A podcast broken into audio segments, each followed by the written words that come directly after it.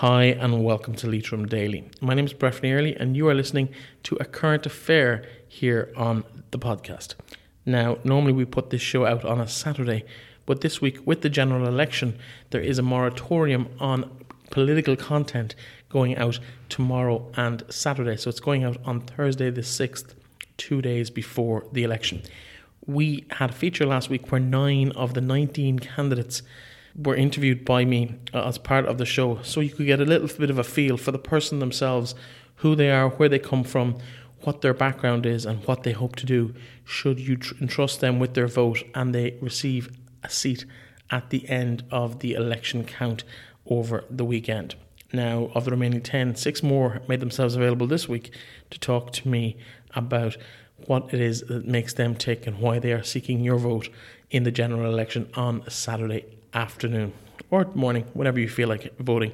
It's a unique day. It's it's a Saturday election, first one in over 100 years, which is a huge, huge moment to to consider in terms of our status as a republic. Makes so much more sense to have it on a Saturday. But all that being said, uh, enough about me and about my thoughts on the election. Let's hear from the people you really want to hear from today.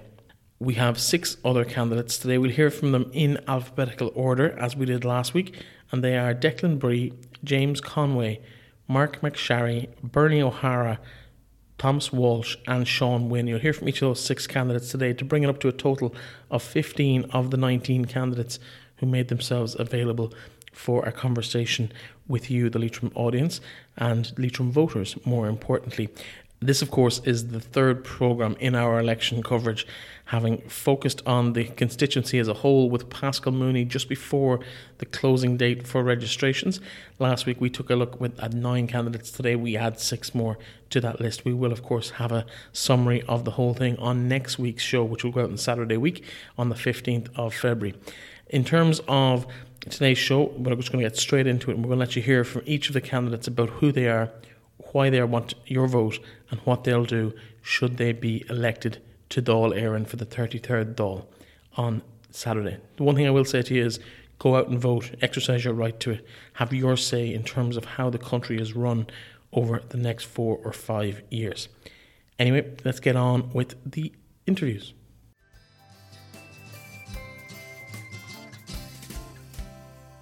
Now, first alphabetically on the list on Saturday's ballot paper in the Sligo Leitrim general election constituency is Councillor Declan Bree, a socialist independent candidate who's running not for the first time. Declan, welcome to the programme.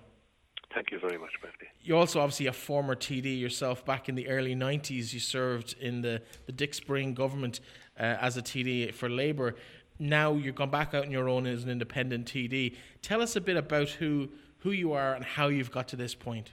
Well, I've uh, been active politically all my life uh, since I joined the, the Connolly Youth Movement uh, as a 16 year old. I uh, went on to become actually national chairman of the Connolly Youth Movement and served on its executive for quite a number of years. Um, I'm a member of Sligo County Council. I'm a former Cathaoirleach of the council, and I also had the privilege of serving on Sligo Corporation and had the privilege of uh, being elected mayor of Sligo back in 2004. Um, I am an independent candidate, as you say, but I, am quite different than the other independent candidates. Uh, uh, because you know, in recent years, I, I played a, a, leading part in the campaign against the household charges and property tax, and in the campaign against water charges. I was also a leading activist in the marriage equality campaign and in the repeal campaign. And I'm not sure where the other independent candidates stood on, on these significant and important issues, but I always nailed my colours to the mast, and I'm, I'm very proud of my record. Um, I'm, I'm, well, I suppose the other candidates aren't here to, to defend themselves, so we might just. Well, I'm not attacking them now. Yeah, no, no, I appreciate saying, that, uh, but we, we, I'm to. I'm saying basically that people would know where Declan Bree stood on all of these important and significant issues because I played a leading role. Uh, if people don't know where the other candidates stood on those issues, it, I suppose it tells you what role they played. So, in, ter- um, in terms of, but uh, it's, it's just to emphasise that, uh, that that that's where I come from. Uh, I'm, I'm chairperson of the the Gralton Labour History Committee, which is uh, established to honour the memory of the, the Leitrim socialist Jimmy Gralton. That committee is actually based in Leitrim, Breffney. Uh, I'm chairman of Sligo's Disability Consultative Committee, and I'm chairman of the Tom Stokes branch of the, the Unite Trade Unions. And just to put it into context, then at a national level, I've, I've worked with others who share the same values as myself, uh, people like uh, Clare Daly and Joan Collins TD and Thomas Pringle uh, from Donegal and uh, Catherine Connolly in Galway. It'd be my hope to have the, the opportunity of, of, working with some of them uh, should I be elected to the new Dáil. In terms of the issues that you're facing at the doorstep when you're knocking on doors over the last few weeks, what have been the main things that have been coming through to you?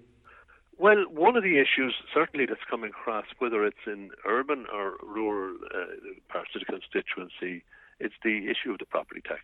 Um, people are quite upset about it, and about the increase, and I, of course I've always pointed out that it's, it's morally un, un, unjust and, and, unfair to tax a person's home.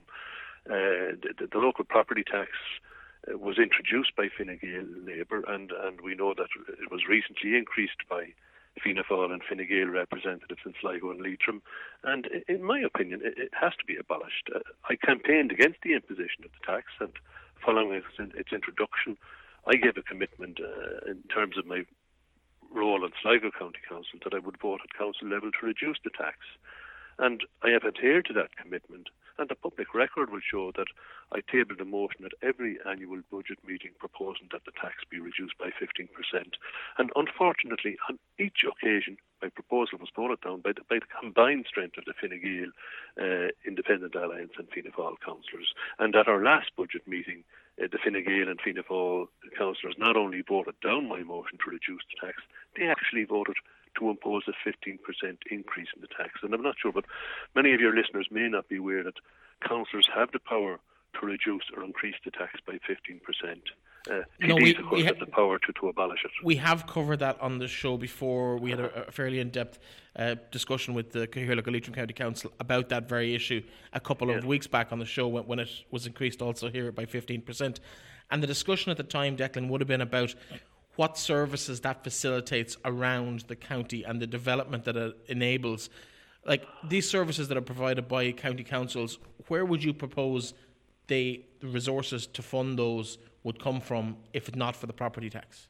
Definitely, I would make the point, and had been making the point since the property tax was imposed initially, that it has brought no additional funding to the local authorities. In fact, I recollect the first year that the tax was imposed and collected in Sligo, and I asked the then county manager what additional funding would it mean in terms of the uh, budget for Sligo County Council. And he actually responded by saying there would be no additional funding, but there would be a cost implication. Uh, the central government essentially cut the funding to local authorities and, and, and, and replaced it with a lesser sum from the property tax. We were hoodwinked. And uh, again, it, the, the, funds were that would have normally been directed to local government were siphoned off to look after the, the, the bankers and the developers and, and, and to pay off their debts. Uh, like even Enda Kenny, who was the Taoiseach who introduced it, uh, said it was like driving a stake through the heart of home ownership. Uh, that was a year before he imposed it. Uh, so it's just, it, it's. I think it's, it's. There is no justice or fairness in taxing a person's home.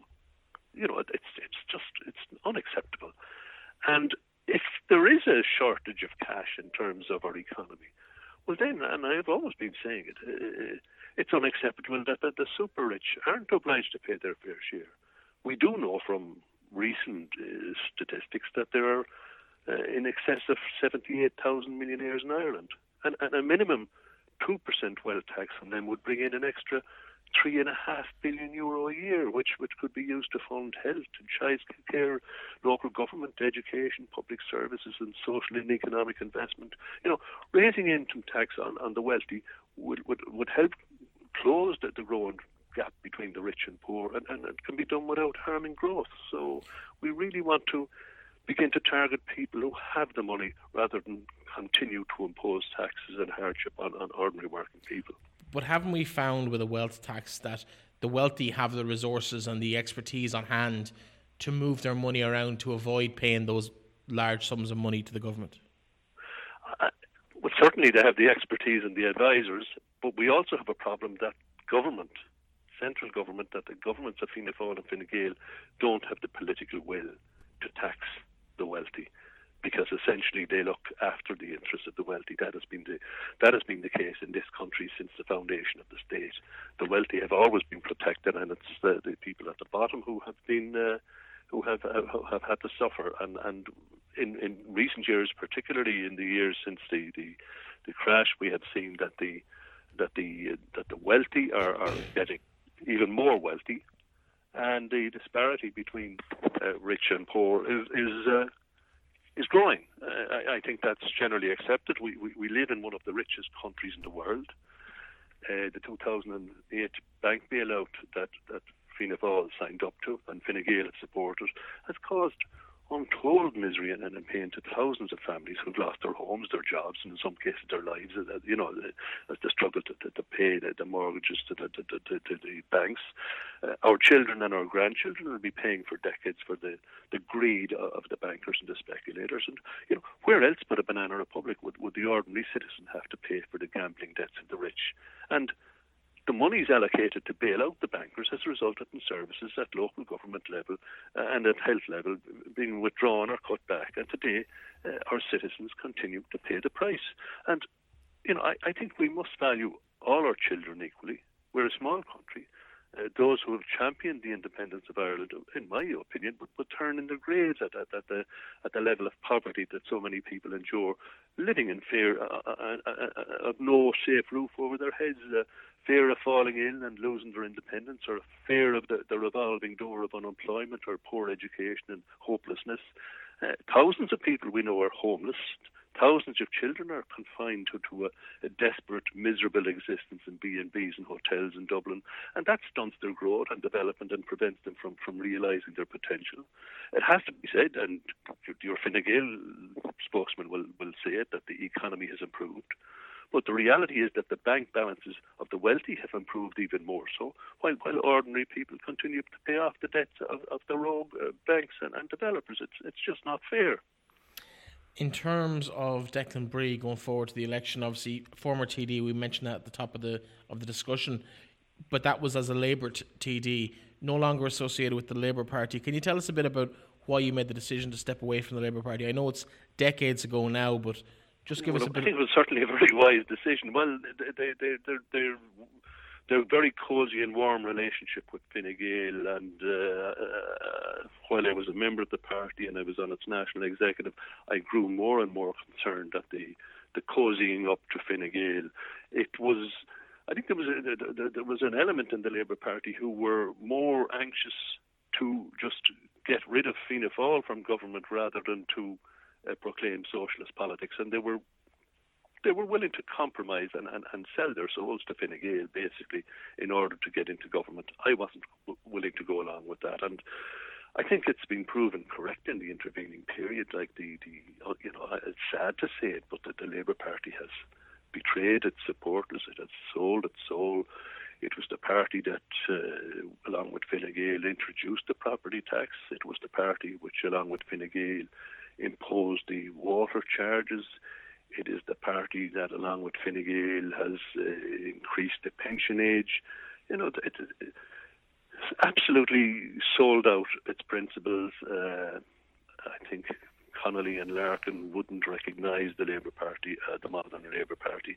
And in saying that, uh, I have still some friends in the Labour Party, very decent people in the Labour Party, who I assume are trying to bring it back to its traditional policies, but uh, I think they're fighting an uphill battle, and uh, I respect them for their, their, their, for the battle they're fighting within the Labour Party. But I would not be optimistic about the future of the Labour Party. It, it's I feel it's sad to say that because there there was great potential uh, over the years. It was the party that was founded by James Connolly.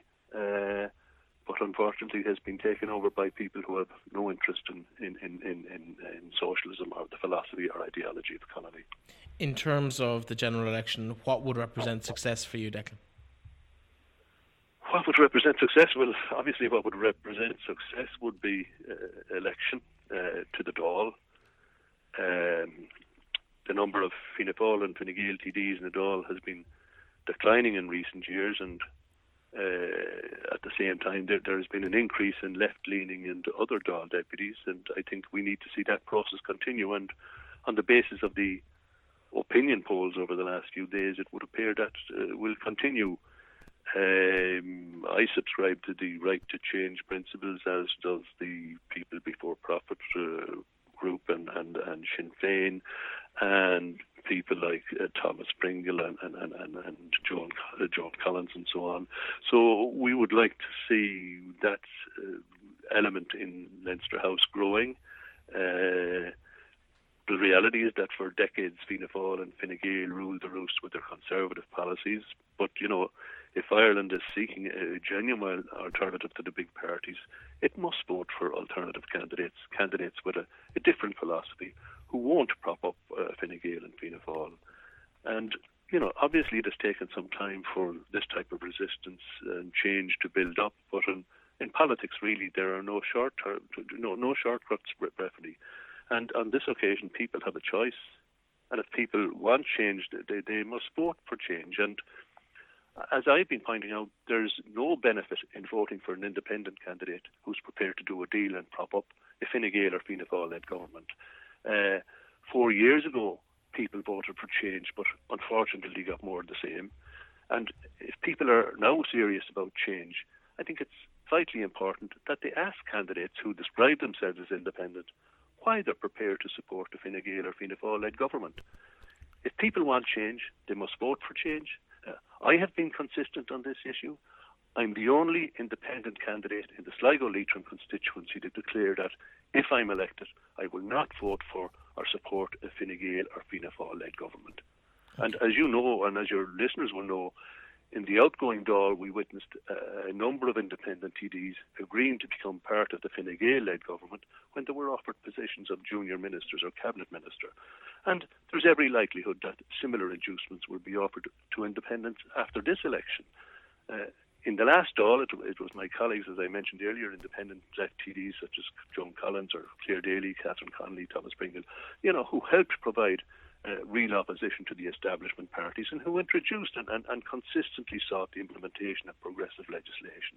And it would be my wish to be, to be part of, of such a team because now I think more than ever before we need change and we need a, a fairer, more equal Ireland that benefits all of the people rather than a, a select few.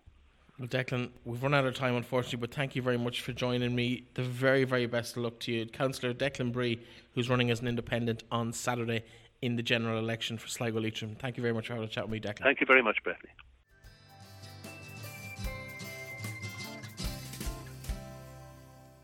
Now, another candidate that's on the ballot paper on Saturday for the general election is James Conway, a 26 year old independent candidate from Ballinacarrow, just outside Sligo town. James, welcome to the programme. And thank you very much for having me. My pleasure. Thank you for making the, the journey down to Carrick-on-Shannon. Tell us a little bit about yourself because I suppose you would have come to most people's prominence a couple of years ago uh, during the whole debacle over the Apple taxation issue. You had a viral video where you were very forthright about your, your views on, on that. Have you always been a political kind of animal? Well, I've always taken an interest in politics and I've always taken an interest in the kind of backyard dealings that keeps this country running. When I, say running, I believe there's an awful lot of corruption and cronyism in the country. And uh, I pointed it out in that video, and then it garnered an awful lot of attention. But what I did notice from it was it came across in a way that wouldn't have uh, emphasised the type of person that I really was because I was intelligent behind it. So I went back and I studied politics and a bit of philosophy and that and expanded on my vocabulary a bit and I realised that uh, swearing in videos is really unnecessary because it's just showing a bit of lack of vocabulary, which is foolish on my part. So I went and I made a legitimate effort then to study hard and to show that I was a viable candidate to people.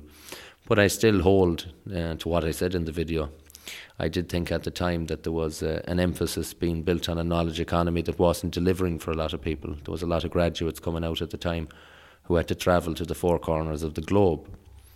So I did. Uh, I did garner a bit of attention with it, but it pushed me forward into the public eye a little bit, uh, so much that I thought that I might be able to run a successful campaign for election at some stage.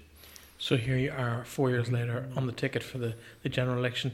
Did you think that was going to be an option in your earlier 20s? I would have always had an ambition. I would have always had an ambition to get into politics. Um, due to my own early life circumstances, I thought it would have been a lot further away.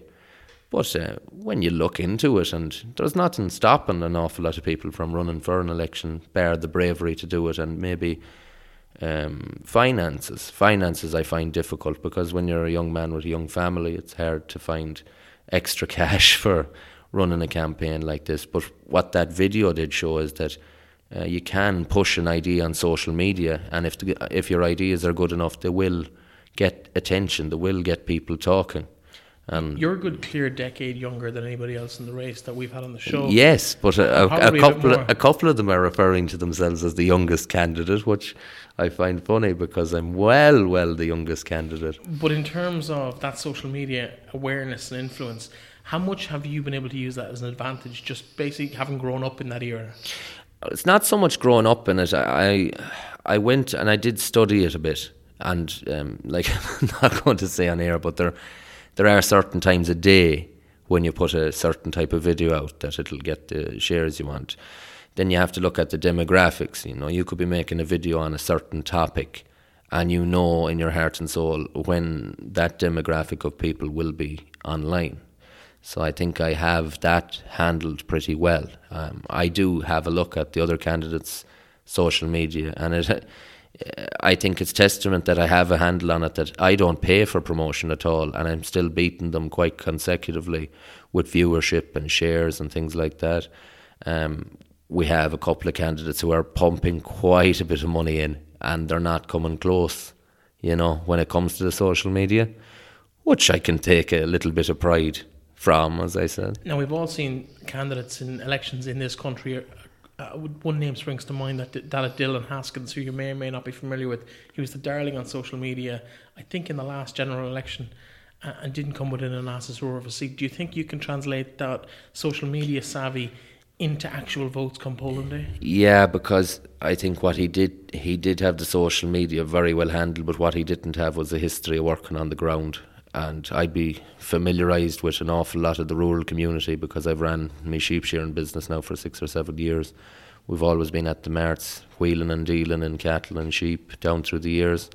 We have a very large family who'd be very familiarised throughout the area, you know, and we have a good family name which means an awful lot. I just think Dylan ran a very successful social media campaign, but it's to motivate someone from tapping keys or tapping a screen to pick up the pencil. I'm certainly hoping that we've done things a little bit differently and that we've pointed out issues that really affect everybody day to day. So you can't overcomplicate things either, you know. Um, some candidates have a tendency of putting very, very large ideas out, but uh, when you're worried about paying the rent the next week, you don't really want to hear this massive idea. You want to hear about how can you change the situation that I'm currently in. So in terms of the issues you're facing on the doors when you're knocking on the doors, canvassing, what's coming back to you from the electorate? We have a massive issue in the west of Ireland that there is a belief that the west of Ireland is being decimated from want of investment, infrastructural, and then an awful lot of people have very bright ideas to start business, businesses and that. But I don't think the government is relaying the supports that is there because there are supports, but they're not relaying as strong enough to the person who's willing to take the chance. And then you have a situation where, you know, if you start a business, I think it's uh, out of 10, is it that eight fail usually is the number of that?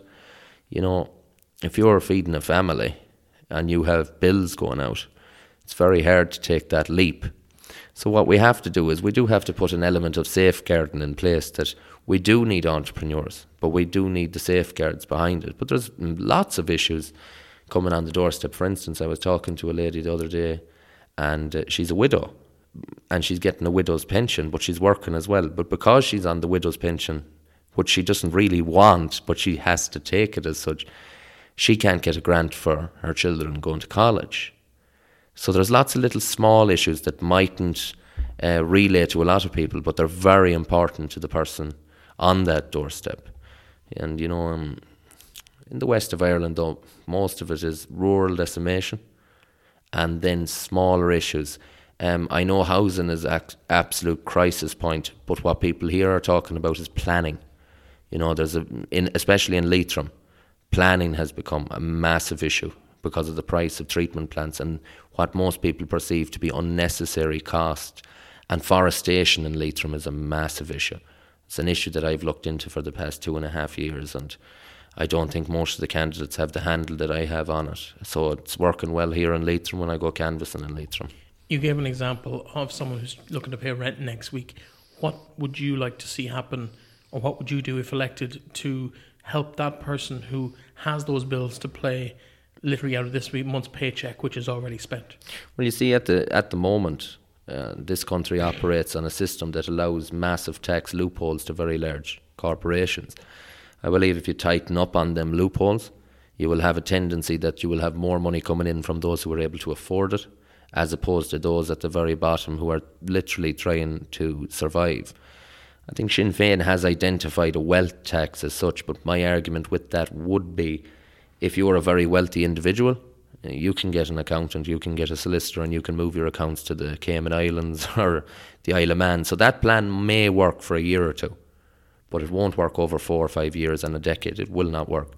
So what we have to do is identify the corporations that are here, charge them a very low corporation tax rate, which we have already, but not present so many loopholes that winds up with companies paying less than 1% tax. That's a ridiculous situation to be in. And we are coming to a point where we are beginning to be a little bit of a laughing stock in Europe and around the world because we have these massive corporations that are coming to our country and we have a government that seems to be thrilled over getting seven or eight hundred jobs, and they seem to be able to trade that off for paying no tax at all, which we need to put to an end.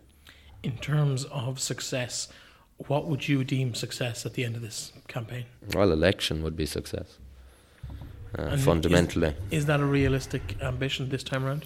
Well, certainly. I'm getting approached by quite a lot of candidates looking for number twos, and it's not would you ever, it's pleading.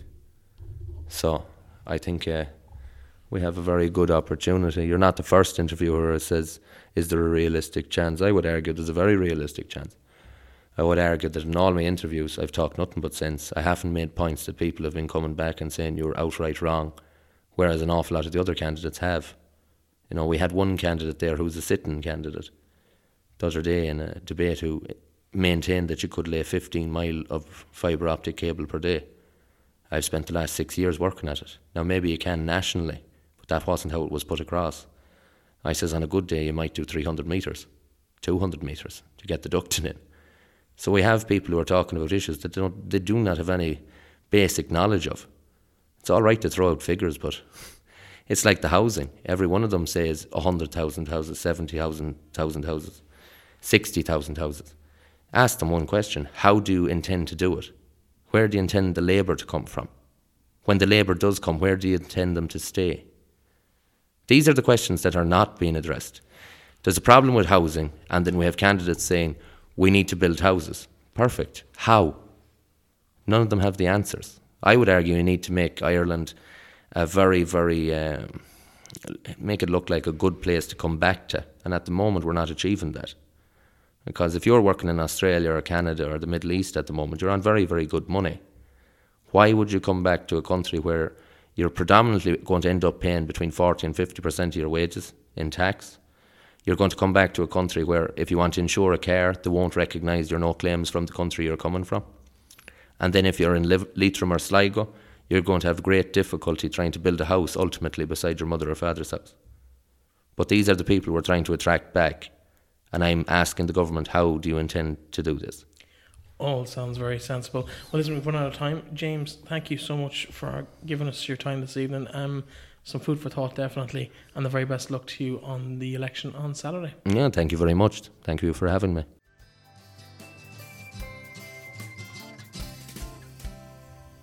Now, one of the candidates who's running again for election is a sitting TD and frontbench spokesperson with the Fianna Fáil, Marc MacSharry. Welcome to the programme. Thanks very much, Breffney, and the very best of luck to you in your great work here with Leitrim Daily. Well, thank you very, very much.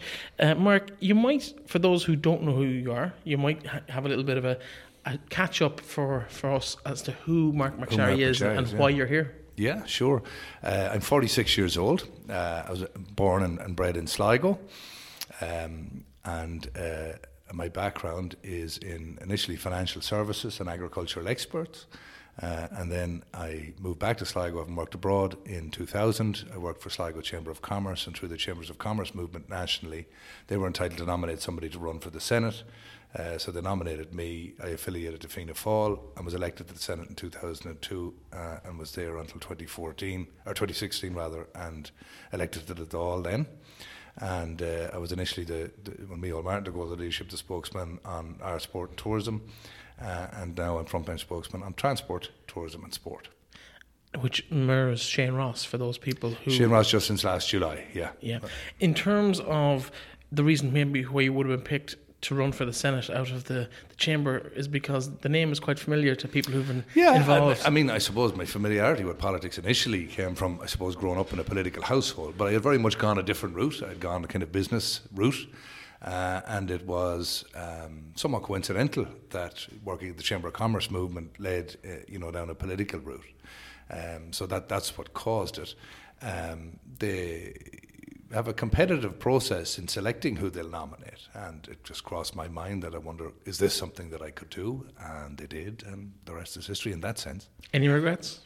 Did you look back oh, about go, my life? Absolutely, life. absolutely. Um, uh, you know, I think you know, looking back, no major regrets, but I think all of us would do things slightly differently if we had another chance at various aspects. You know, it's been an interesting period in sports. I suppose my own background will be working in professional sport as well.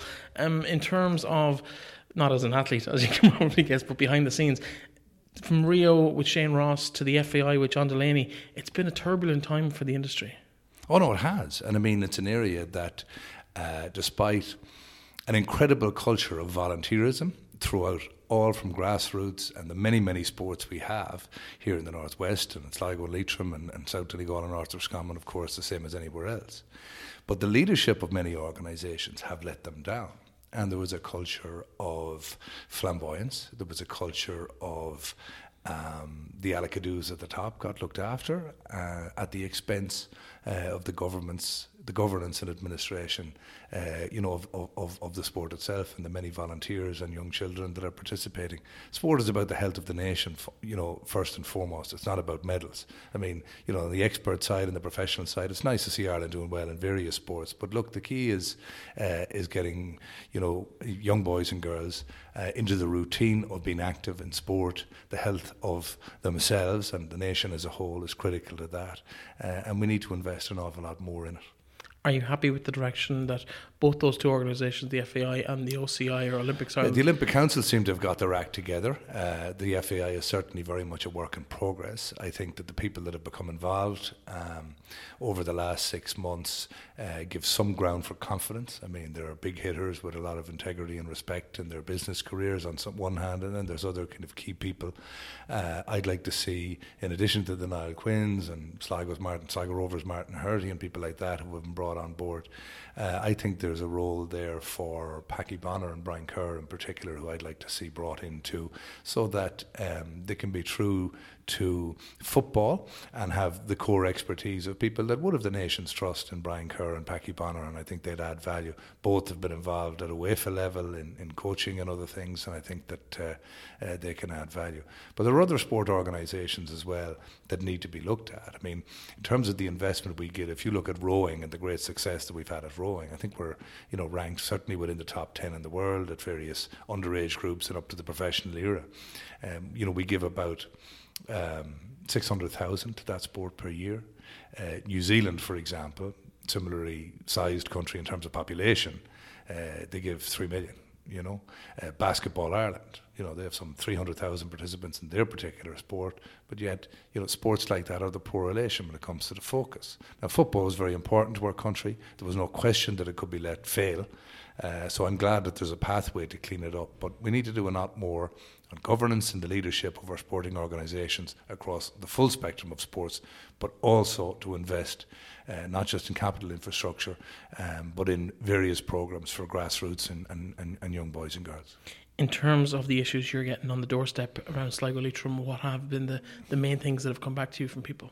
Well, health is huge in our part of the country, obviously, uh, as in all, uh, and that's manifested with waiting lists, the lack of home help hours, um, the issue with um, um, the neglect of our region as a whole. I mean, we all know the ingenuity, uh, the determination, the initiative uh, of the people of you know Leitrim, Sligo, and this constituency uh, generally.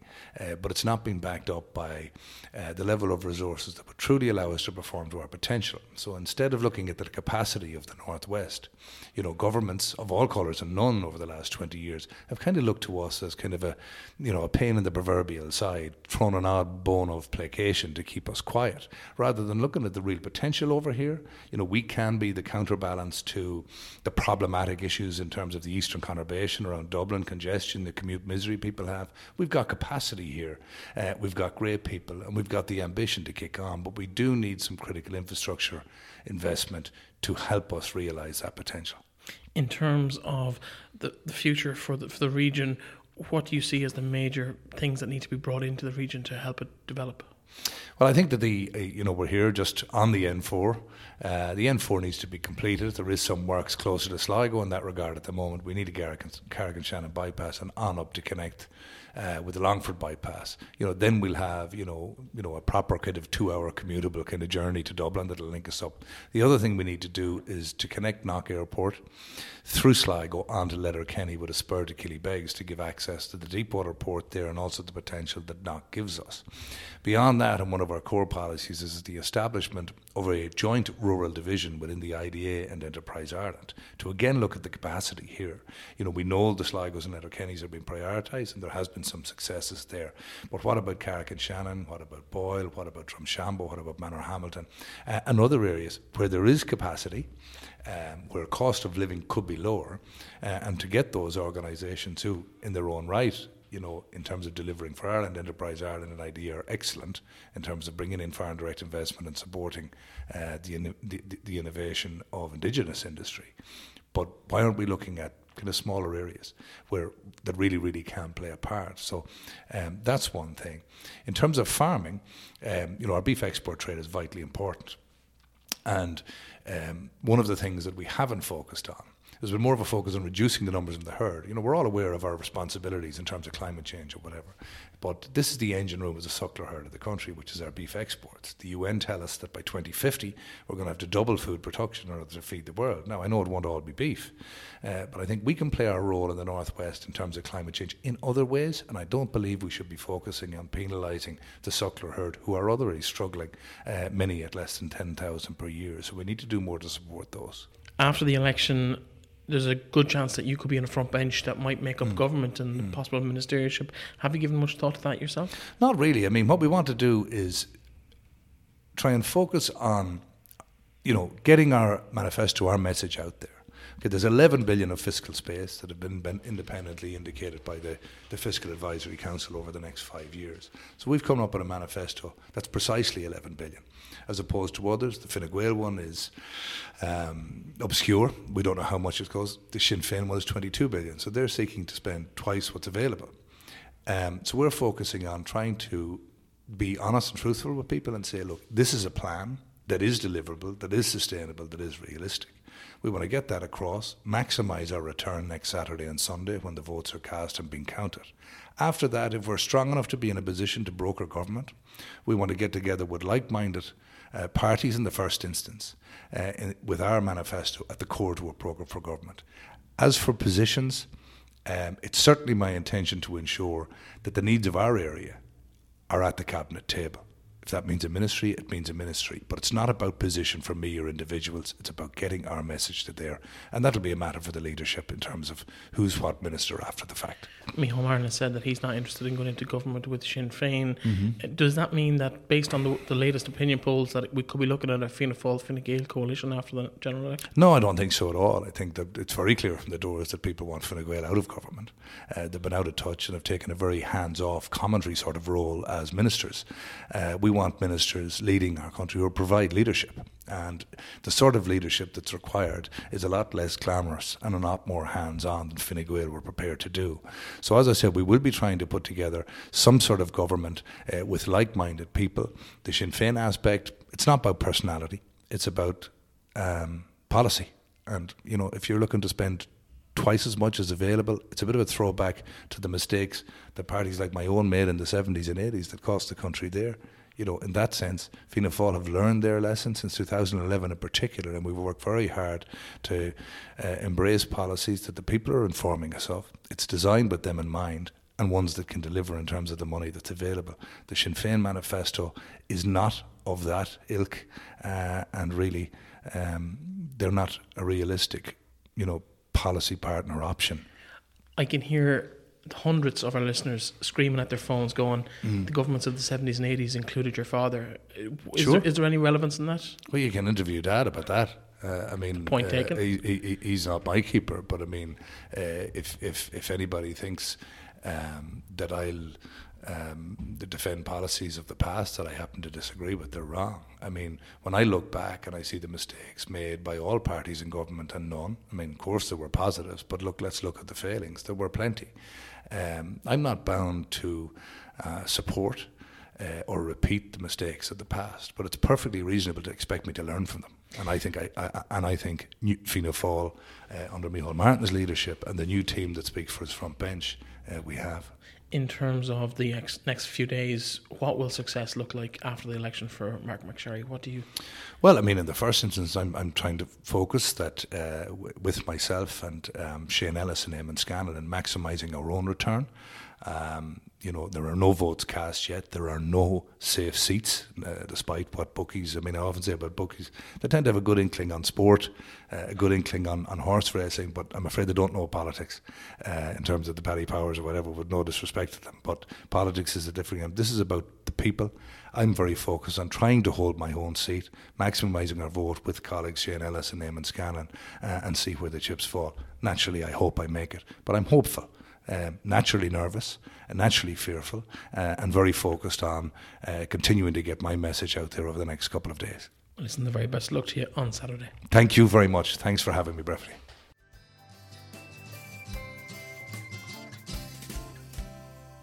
Now, another one of the candidates that is standing in the general election this Saturday is Bernie O'Hara. Bernie O'Hara is a Leitrim woman, originally from Glenfarne, now living in Dromahair, and she ran as an independent candidate in the 2016 election gathering over 1,200 first preference votes. Bernie, welcome to the show. Thank you very much, Breffney. Now, you weren't part of the original um, conversation we had last week with each of the candidates because just between emails fell through the cracks.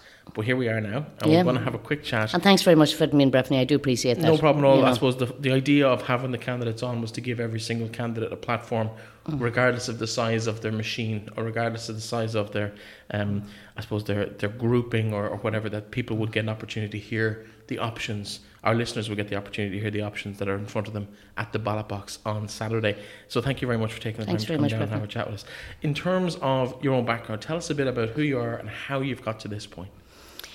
Well, my background is business. Um, I grew up in business. My father had a business, so I suppose business was in my blood. I worked in business all my life. I ran my own business. I ran a business here in Carrick-on-Shannon, an online marketing business. And um, I went on, you know, once the whole um, internet thing got really going, I went off and I started doing the courses on um, SEO and, you know, how to get my own website out there, which resulted in us getting customers from all over the world. We got customers from Canada, Australia, Saudi Arabia, everywhere. Most of what we sold left Ireland and went abroad. So I would be a great promoter of online business. I believe it is um, it certainly helps a lot of business. We do need the business on the ground, but I do really believe that there is a way where businesses could sell their stuff abroad and be able to make an extra income from that. But um, I have a master's in business, and I um, I have awards for innovation, basically finding solutions to problems and new ways to do things. And I do some consultancy work for um, a lot of you know companies that are out there, mainly people that are in trouble or that their business is kind of starting to hit a rock, you know. And um, So that's basically it. What I do, I suppose, I I'm an editor and publisher of the Medjugorje Messenger as well. It's a monthly ag- magazine, brings news from Medjugorje. I do that. It's not my full time work, but I do that, and. Um, so that's kind of you know I'm I would also be involved in you know because people know my skills then I would help out a lot of people say you know if people need a medical card or people were trying to get something that they were entitled to I would make representation with them on lots of occasions but that has got very difficult because now with the whole thing around data protection they just won't talk to you in these agencies. They won't talk to third so party people. unless you're an elected representative, you just can't you can't sort of represent people anymore. How has this campaign, 2020 campaign, been different to the one four years ago, where you did partic- particularly well for an independent first time out of the gate? Yeah, th- th- um, in 2016, I did stand and I didn't canvass. I, I wasn't in a position to canvass at that particular time. A lot of people had asked me to stand, and uh, it just turned out I was just after being having an op- had an operation, so I wasn't able to canvass, and therefore I was kind of blown away with the fact that I got such a high vote. I actually survived longer than sitting county councillor, you know. So this time you know, um, I'm full of my health and I'm out canvassing every day. I won't be able to get everywhere. And I suppose, unfortunately, maybe I'm, I talk too much, I suppose, and I spend too long at houses and talking to people. So it's even curtailing even further, you know, how far I can get. And I'm trying to get everywhere myself. You know, people will canvass for me, but I say I'd like to be where the canvass is going on. I'd like to meet people and give them an opportunity to see who is this one, like, you know, or what's she about, like, you know. Well, what are you about? What are the main issues? Because as an independent, people won't be maybe necessarily familiar straight off the bat with, with the policies that you're supporting. So, what are the main issues that you're hoping to work on when, if and when you get elected? Well, there's lots of stuff. Rural Ireland is, you know, for me, I think it's just been let die. There's nothing actually been done to try and, you know, we have, like, I mean, people might say about the, the, deforestation. That affects everybody because it removes the people off the land. When the people are gone off the land, then the population starts to dwindle. You go into some of the towns in Leitrim, 70% of the businesses are closed. And that um, has a knock on effect in the sense that for young people, there's no buzz around anymore. Like the buzz is sort of gone. Like, and they want to go other places to work. And it, we will never attract business in, in this country while we have this situation. Businesses, and I know this from dealing with business abroad, businesses set up shop in areas where there's good hospital services, there's good schools, there's good social activities. They want to come to a place where they're going to be able to recruit staff. The staff are going to want to stay because the facilities are there for them. So, by investing in these things, it would be money that would be returned a hundredfold because you would get businesses to these areas. So there's nothing to be gained at all from letting all these services down. We're not saving any money, we're losing money by that. But in terms of that investment, let's just play devil's advocate for a moment. There's a new school in Ballinamore in the last four or five years. There's a new primary school in the Girls' School here in Carrick-on-Shannon and elsewhere around the county.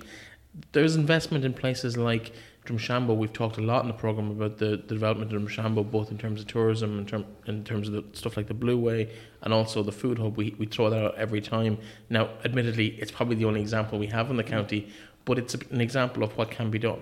Yeah, it's fantastic to have that. I mean, it's great. I wouldn't knock anything. It's actually the more of it we can get, the better. But then you go around and you look and you look at Kerry. And I mean, they do not have anything like what we have here in the line of scenery, in natural resources. Like they don't have anything like that. But yet, the busloads are going there all the time. And love them or hate them, um, you have to give a lot of credit for that to the Healy-Raes, and they're independent candidates down there, and they work like donkeys for their for their area. And you know, it is it, it is a fact of it. We may not. A lot of people think they're mad and they're crazy and they're this, that, and the other thing, but they're definitely getting the work done, and it goes to show the power of an independent. Yeah, but if you stand for ten minutes and Kerry, someone will start selling you as a tourist attraction. Do you yeah, mean, they have that kind of mentality yeah, down there have, as well. Yeah, yeah. Um, so in terms of the, the lack of investment, how would you see that changing if you were elected? Well, first and foremost, I think we need to invest in, in our health service. I think it's one thing that needs to be done because nobody in the right mind would set up in a place where if you go into the hospital, you could spend 24 hours in a trolley. You know, and eh, there's no, you know, the, there's no sense of management between. You take, for example, the social welfare and the, the, and the HSE. You could be waiting for an operation. You could be waiting for 12 months. And that could leave you that you couldn't work for those 12 months. And the social welfare could end up paying you in payments between all the associated costs of person being out of work. It could cost the social welfare 30000 a year. And yet you still have to go in and have your surgery. So why not be able to have your surgery the day you need it? Social welfare could save that 30,000. And I mean, they need to divert the money into the place places where needed because people are sitting at home in agony for 12 months waiting on surgery. It's costing the social welfare on, on one hand.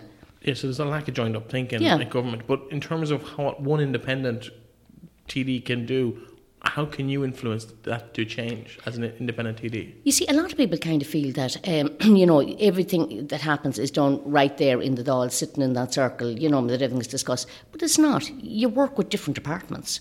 You know, I mean, you know, if any TD that's elected can do these things, they don't need to be in government. You know, you work with the different departments, you see what's in offer, you put the proposals together. You put together a good proposal for government, and, and they couldn't refuse it.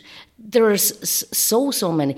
Like, you take the pension thing now, for example, and that's a that is a huge issue on the door. I talked to one young fella, and he was told that when he was signing his contract, he, um, he was signing until he would be 70 years of age. Like really and truly, you know, it's crazy. But then you look at the, you have the, you have the pension funds, or the vulture funds, and they're coming into this country. And if you owe 100,000 on your house, they could buy that debt for 30 to 35,000. And what these vulture funds are, for, for a large part, is their pension funds from other countries. And they are bringing, you continue to pay your, your mortgage in the normal way, and if you can't pay, you're landed out the door. But the thing about it is, they're investing the profits of these loans into their pension funds, which is actually making their pension funds very strong. So the thing is, why does our state pension fund not buy that debt? and hand it over to, to the county councils to manage it. It would mean if someone was in difficulty paying for their house, they could stretch out the period, reduce the, the payments until they were back in a position to get back onto full payments. And on every hundred thousand that that the pension fund would would buy that way, there'd be seventy thousand profit going into our pension fund here. That would mean they wouldn't be pushing out the the age, and they could give proper increases to people that are on pension. It's ludicrous. Like I mean, it doesn't make any sense. And we've bailed out those banks, and yet they're coming and buying that debt at that kind of money. And like it, it's proven to work. People can't say, "Oh, that wouldn't work." They've proven it does work because it's been done all over the world. In terms of the last election, you were very high profile within the pro life campaign. Um, what's the current state of play with that? Are you hearing that on the doors this time? Because obviously we've moved a lot down the line in terms of the repeal of the, of the Eighth Amendment. What's the, the feedback you've been getting at the doors about that? Well, a lot of people are not happy with it. They're not happy that with the legislation that was that was introduced, and of course, I'm not happy with that either. And not only that, that legislation gave no choice for for girls that were in crisis pregnancies. It was, you know, if you're in a crisis pregnancy, you can have an abortion. There was no such thing as we'll offer you services. We'll help you to keep your child. You know, like I mean, I have spoken to groups where women have been hurt by abortion, where fathers have been hurt by abortion, and it is not a solution to a problem. It, it certainly is not. It may seem like a temporary one. I think girls in crisis are victims. They're victims of this push for abortion, and I certainly would believe offer whatever support can be given to a woman, and you know to help her to have her child if she maybe might choose not to keep her child, but she may like to give it up for adoption. But the, them, she certainly should have that choice anyway, and that choice should be there for her equally as much as you know all the other choices that she presented with.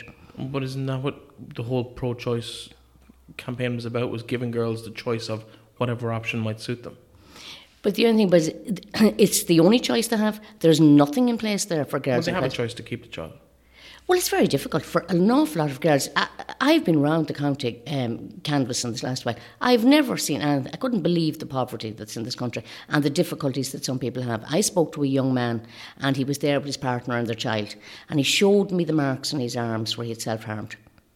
And he was told that um, they could offer him counselling once a month in a group session once a month. And he said he was just afraid, and his partner, out for a mind, like, you know, that's not help.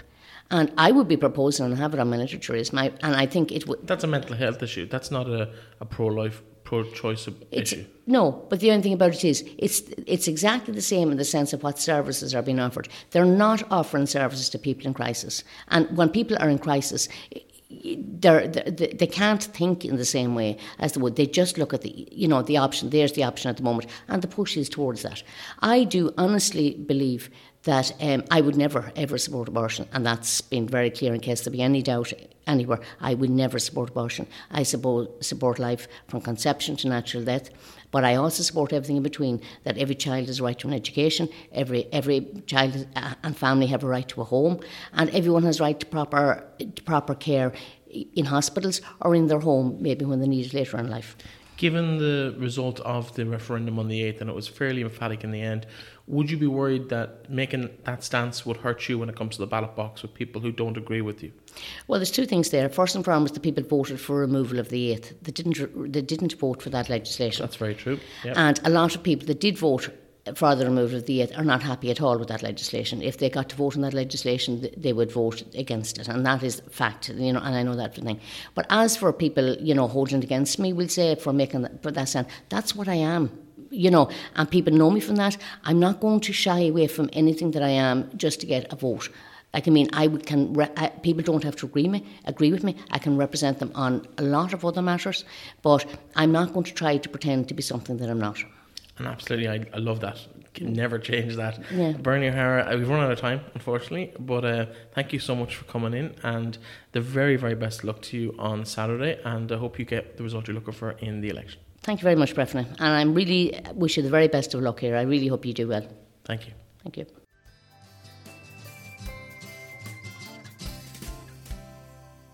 Now, another candidate that we're going to have a quick chat with today is Councillor Thomas Walsh, a Fine Gael candidate based in Sligo, a Sligo councillor down there. Thomas, welcome to the programme. Hi, uh, Breffney, how's it going? Good, good. And yourself? How's the pressure? Not too bad. How's not the pressure bad. just a couple of days out from Poland?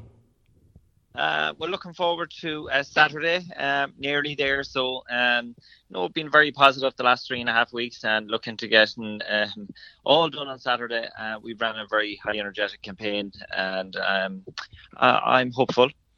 Excellent. Well, listen, before we start talking about the actual Saturday, the nuts and bolts of the election, tell us a bit about yourself and I suppose how you've ended up on the ticket on Saturday's election.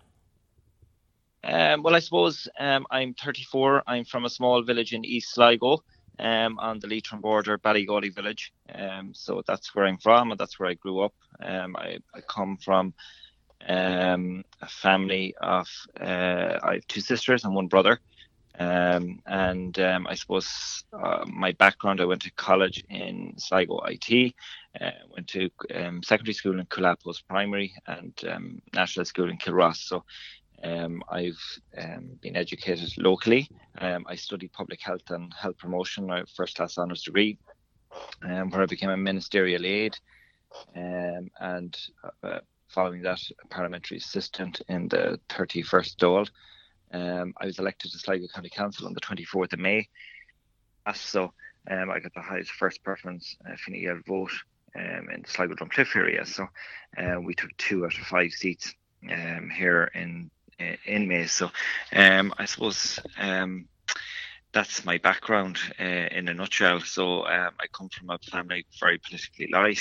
Um, and I have, um, I suppose, how I got into politics was from the community and voluntary side. Um, I spent time on 17 voluntary committees um, across the constituency. So, you know, It's obviously a huge community involvement along the, the line there. Talk to us about being part of the Dáil in terms of your day job as a parliamentary assistant, as a ministerial aide. Uh, how did that go? yeah, extremely pressurized um, job. Um, yeah, no, it was um, I gained a huge amount of experience uh, over that period in the 31st Dáil. Um, I grew up, I suppose, um, and I come from that decade where many of my friends left the country because of the boom and bust days of previous governments um, and uh, economy that uh, was built on some sort of a knife edge or a cliff edge. And so many of my friends had to emigrate for many reasons, uh, including not being able to get a mortgage or not being able to get work or being laid off work or their company was closing or they were leaving or um, they couldn't survive. Um, so, so um, I suppose uh, what drives me, we don't want to go back to that decade. Um, we don't want people to emigrate again. Um, we need to move away from that. Um, and I suppose uh, that's that's what I'd like to see. I'd like to see the northwest of Ireland built and that's what I'm standing on the platform of building the northwest of Ireland. So we need to see a, a rebalancing, a balancing from the east coast, um, a balancing of jobs in terms of infrastructure, in terms of finance, um, and uh, in terms of giving people that same um, that that same outlook as we've seen in the East Coast, because we have seen uh, the economy going much faster in terms of local economy in Galway's, Cork's, and uh, uh, and Dublin. But we need to see those jobs, uh, Sligo. We need to see a rebalancing, a rebalancing of wealth, a re- rebalancing of sustainable jobs, and a rebalancing of finance. Let's talk specifics for a moment. Specifically, what are we talking about trying to bring to the northwest of Ireland? If, if you were uh, elected, what would you like to? What would you be campaigning? The resources. Well, the, the first thing I'd like to see is we need to build more housing, and they need to be affordable. Um, we need to see we, we people have a right to own their first home um, and we should do everything to ensure that happens. But they have to be at the same time. The other side of the coin is that they have to be affordable. So we need to build affordable homes, um, and we need to dev- devise schemes that allow that and that are friendly. We need to see developers back in the market, uh, and that will have a knock on in terms of supporting retail, in terms of supporting infrastructure, in terms of footfall in our urban centres. Um, and uh, in terms of priority, that's the first priority. We need to see more housing in Sligo and Leitrim uh, in terms of uh, cluster cluster housing, but also one-off housing. And people in Leitrim should be allowed to build uh, on their own land in terms of one-off housing, uh, which is an issue down here at the moment. Now, obviously, all that's great in theory. I don't think anyone's going to disagree who's listening to this. But in terms of specific programs, what can you do to help alleviate that situation? Well, I was asked this question actually earlier, um, and it's very clear. I suppose if you had 158 um, Teachta Dála in Dáil um, you'd have a, a, different policy, 158 different views, 100 158 different opinions, 158 different policy platforms. And that's why we need to see a party uh, that is strong on the economy, that has been strong on Brexit, uh, and that is going to take our economy forward. We've seen in 2019, we recorded a 1.9 billion surplus in the exchequer. Our economy is starting to grow. We spent five years coming out of a recession. Um, and we have to ensure that that job continues now and we stay on that forward path. How has the reaction been on the doors to you? Very positive. Uh, I'm one of the youngest, if not the youngest, of the 19 candidates in this constituency. It's one of the biggest geographical constituencies in the country, Sligo, Leitrim, North Roscommon now in this area. Um, and South Donegal. I've been involved in many, many elections, um, local referenda, um, presidential elections, and general elections in the past. And I suppose uh, this election, people want new people. There's a buzzword on the doors, and that buzzword is change. And we need to see new people, new yeah, people but... with a louder voice, new people with energy, and, w- and, we need to see new people elected to the 33rd Dáil. We've four seats, um, and certainly uh, the question you asked about the reaction on the doors, the reaction has been very positive. I'm coming from a community and voluntary background, and people want to see uh, people want to see a new new uh, person elected as Dáil uh, that uh, that represents them, that listens actively to them, uh, and that portrays their views. Now, but Thomas, you mentioned new people, but surely a vote for Fine Gael is vote for continuity for the same people. Might the, the the faces might change, but it's the same party that people are voting for. Well, a vote for Fine Gael uh, is is a vote for stable hands on our economy. Our economy is now back growing. People are back to work. The highest, uh, more people working in Sligo than ever before in its history. For example, and a good example of this is the roads announcement for 2020 that was announced three weeks ago here in Sligo and Leitrim, the highest ever roads investment in our county's history. And that's a result of our economy. That's the result uh, of safe handling of our economy. Uh, and, I, and I referred earlier to many of my friends who left the country and emigrated. I don't want to go back that, to that. I don't want to see that again. And we have to ensure that we have a sustainable economy, but an economy for all. Uh, and the word all is important in this constituency. We need to see that rebalancing uh, from the East Coast, a rebalancing of wealth, a rebalancing of jobs, a rebalancing of, of funding, uh, and a rebalancing of policy. And no matter how we do that, that's the number one goal. We have to see what Dublin is seeing in terms of jobs coming in, in terms of uh, multinationals. And we have a product here in the Northwest.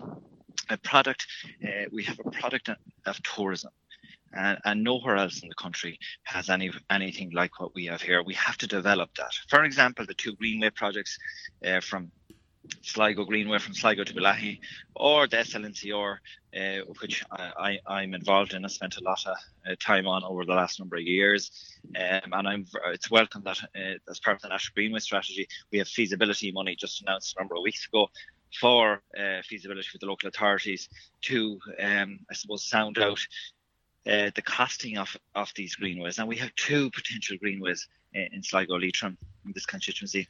As I said, the Sligo to one and the NCR railway line, which will go through Collooney, Ballygawley, Ballintogher, Dromahair, uh, and on to Enniskillen. And it that's what we should be focused on. That's what we need to see. We need to develop our product, and the product is tourism. Uh, uh and anyone that comes to Sligo or comes to Leitrim or comes to to North Roscommon, they see something uh, that they haven't seen before. We have the beaches, we have the the, the national surfing. Uh, we need to see the development of our national surf centre in Strandhill. Likewise in Killarney, we need to see the further development. Phase one is almost complete of our national mountain bike centre. So that's the product we have. We need to sell that product. Uh, we need to market that product. Uh, and we need to be positive about it. Let's talk up our constituency. Let's talk up the Northwest. Uh, and let's be positive about it. On a personal note, this election, you're a former member of staff for John Perry, one of your other candidates in the election. How how strange has that been now, actually competing against him for a seat? Not a bit, not not a bit. Uh, I played football, and uh, when you play football, you against you play against a team or you play in a league. Uh, I played soccer and Gaelic, and, and, I played many other sports. And I suppose uh, when you enter a competition, because that's what this is, this is a competition, um, and there's four winners and there's four seats in this constituency. There's 19 candidates, um, and I'm very focused on my own campaign. Campaign. It's been high energy campaign. Uh, it's been completely different in terms of anyone else's campaign in the constituency. Um, it's a youthful vibrancy to it and I wish John well um, in his campaign, and I wish John well on Saturday. But uh, my focus is on my own campaign. Okay, well, listen, Thomas, thank you very much for joining us uh, today.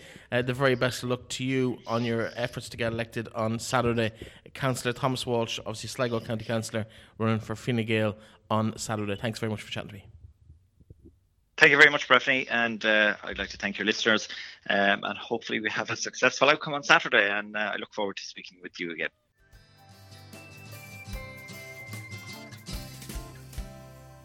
Now, he might be last alphabetically on the ballot paper, but he'll be looking for your number one on Saturday. Sean Wynne, welcome to the programme. Thanks very much, Breffney. Now, you're an independent cam- candidate. You're from Drumshanbo. Tell us a bit more about who Sean Wynne is. Well, I'm 30 over 30 years involved in community activities in the area from I started out when Father Tynan arrived in Drumshanbo as a curate and we got involved in the Arigna closure of the mines in the early well late 80s early 90s and from that I ended up in a campaign in regards to uh, forestry and the unplanned forestry and having uh, no directives, only guidelines. And from that, it ended up to the fracking issue that took place in the early noughties and has continued on for a long period of time. I then became involved in the issue of one-off houses and the you know the problems within Leitrim as it's well documented. But another side of me would be involved in getting a community enterprise centre going in Drumshanbo, of which I'm the secretary, and there's a number of people. There's community workspace available, and we have some training programs and units to rent. So that's my advertisement done. And then there's involved in Allen conservation and about the development of Allen, which I was involved with campaigning to have it reopened, which a long time ago now, it would be 1996, Lough Allen reopened to the Shannon system, so it, it, it was cut off by a, a, blockage on the system, so the part of the Lough Allen Canal was reopened. So all of these things over the years led that eventually, uh, in this particular occasion, to say all these issues were mounting, and I believe that Leitrim and the usual phrase is at a crossroads, that the planning issue has not been resolved regardless of what has been said and done. And as you know, I ran in the local elections in the two electoral areas to highlight this. But as soon as the election is over and you get some traction in the local media, but again, people go back to their old ways, and there's no, it has to be resolved because the EPA itself says that, for instance, the whole thing around uh, is that human waste accounts for five percent of the problem. Yes, when you go to apply to Leitrim County Council, it's 95% of the problem. And to just put it in context, even if a couple got planning permission, there would be the Móna system, which would be uh, approximately, including VAT, around 60,000. Whereas if you went up the, the road, say in Longford, you'd be 12,500, which is still a substantial amount. But I mean, it's prohibitive. And if we haven't got houses being built and families moving to settle in this county, then inevitably it will become a place for forestry, opportunity for foreign investment companies to buy up land, come in, plant it, walk away from it, and leave schools declining in numbers, uh, local post offices, and I'm sure you know previous guests have outlined all of that. In terms of, let's talk about the local election for a moment because you mentioned you ran in two different cons- areas, electoral areas. Why do that? Well, what we wanted to do was to highlight the whole issue of the one, the forestry, and secondly, the one off houses. So it, some people said you were dividing your resources, but as an independent, you could, the fact that Drumshanbo itself was split from the swimming pool as you enter Drumshanbo, that's in the Carrick area. So more or less one third was in the Carrick area and two thirds was in the Ballinamore area. So that in itself, I think it's a bad idea. You know, say North Roscommon is now part of this constituency or South Donegal. And Cormac Sullivan and myself also fought a long campaign over the division of the county a number of years ago as well. So dividing the county was a bad idea, and the boundary commission is supposed to be, they used to say independent, but really it's not really. So they just carve up to get the number of seats to justify, you know, a three-seater or a four-seater. And in this case, they had to come, you know, before it was West Cavan, and now West Cavan's gone back in with Cavan Monaghan, and they took the North Roscommon section. So would you campaign to have that resolved much as you did for Leitrim back in the well, day? I, I believe this, no doubt, because if you were canvassing in Courtubber or anywhere along the N4 uh, to Boyle, the people are confused as to, there's people, say, from Woodbrook that would be asking, I'm not sure whether I'm voting for the Roscommon candidate, in other words, part, still part of the Roscommon constituency, they haven't realised that they're part of the Sligo Leitrim. Now, in fairness, there's a fair few posters along the way, but they might have thought they have just made wrong decisions and putting them in the wrong place. But in terms of, of the, that, it might even work out in Boyle's favour now because, according to the bookies, Frank Feighan is potentially in, in the shake up for a seat. So, like, Boyle could end up having representation both from a Roscommon identity point of view win the Roscommon constituency and then also with Frank Feighan potentially in in the race. Oh, there's no doubt about it. There's, I mean, some people have said to me, you know, with all the candidates running in the field, that, you know, and a bad day, Leitrim might end up with uh, no TD. But I, I, my argument is if you have four people that will go up and fight for the interest of the constituency, it's important to have the right people as opposed to their location.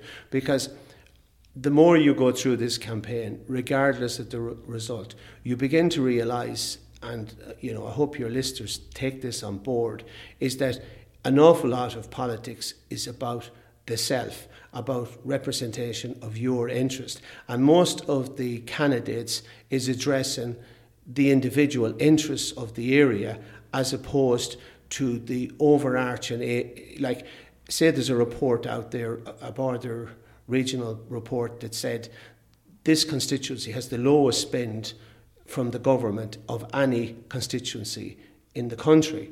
So that tells you a lot that what is our rep- our representatives doing in get why we have this lowest spend in a most deprived area. So they're more concerned about getting Mary her hip replacement or a knee, which are all part, which I question uh, as representation that people in the right, if there was a proper medical system, shouldn't have to be going to their TD. It's a disgrace to get representation made to see can they get them into a hospital. I think it's third world type politics, but that seems to go down well on the doorstep, and people vote for the perception of the person that they'll get it, get you in for your hip replacement or whatever, as opposed to asking why they have failed to resolve the issue of the septic tank and like central government policy, which effectively is not just Leitrim County Council, it's central government policy, and then the tax incentives for outside with low interest loans because they're coming in as corporate bodies with interest at 1% or maybe 1.5 whereas Joe down the road tries to go into the bank to borrow some money to to keep that land from being planted and they're play, paying at minimum 5 or 6% plus massive guarantees. The, have, the banks won't deal with them without giving substantial guarantees. Whereas if you went in to borrow for forestry, there's no issue. Why should someone vote for Sean Wynne on Saturday? Well, one, because he has a track record that goes back 30 years, and anyone that checks out will find that I'm consistent, that I hold positions on issues and retain them positions. If you wanted to, lay, you know, name them off, would have been the forestry since the 90s. I haven't changed my position. That a farmer who wants to sell or dispose of his land has every right, and the infringement of rights of people in that way, we have to be careful. But that there's a land use policy, a landscape which is based on sustainable forestry, which is in Europe, which has far higher forestry rates, but to create local jobs. What am I talking about? I'm talking about oakland, a beech, uh, ash, woods mixed with intermixed with uh, Sitka spruce and other trees that can be cut out and harvested, not like monoculture where you have the Sitka spruce and you harvest them in just one big slice. So you end up with devastation as opposed to selecting trees that's mature enough to cut. Maybe a longer uh, number of years for maturity because hardwoods would take in the, up to almost 100 years. So for the cash return that's needed, these cash crops, uh, like the Sitka spruce, grow four times faster in Leitrim than in anywhere else in Europe. So that's why, you know, while the land may not be great for agriculture, they see it as fantastic land for forestry. Yeah, it's one of those things. You also have you attached to the pro-life movement as well. Yes, I have been had been part of Leitrim Cares and uh, would have been involved in the No campaign and would have been very hardline in relation to the whole issue of the retention of the uh, Eighth Amendment because on the grounds really because the D case a, substan- a major case that was taken by a lady to the e European courts uh, regarding her rights to obtain an abortion in Ireland. The Irish government went into the European uh, courts and defended the Eighth Amendment, and the European Court ruled that her, in, their rights was not being infringed. But sadly, when it came to the referendum, and I'll deal how it evolved into a referendum, the referendum commission failed to put that literature, that in its literature. And what's even more uh, alarming is that they never released the minutes of the meeting because people tried to obtain, which should be, it's chaired by a judge, uh, a retired judge, that material should be available to say, well, if it wasn't included, why wasn't it included? And a justification but that didn't happen. So afterwards, people would say, well, it was a substantial result, uh, you know, 66 33. But I would put the case that after the 83, in other words, after the introduction of the Eighth Amendment in 1983, Mary Robinson, William Binchy, and John Beaumont had a discussion, which is up on YouTube to this day. So anyone uh, Googled it or wanted to check it out. But the interesting point I want to get to is that Mary Robinson at that time said very clearly that with a one third, she had a moral right to pursue the interest that she had. So I would say today, you know, that many years afterwards, that I um, fundamentally believe that we and if I had enough votes and enough people, that we would reverse the decision taken. Okay.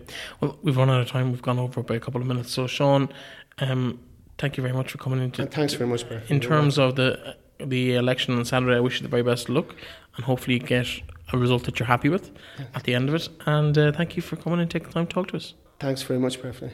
Pleasure.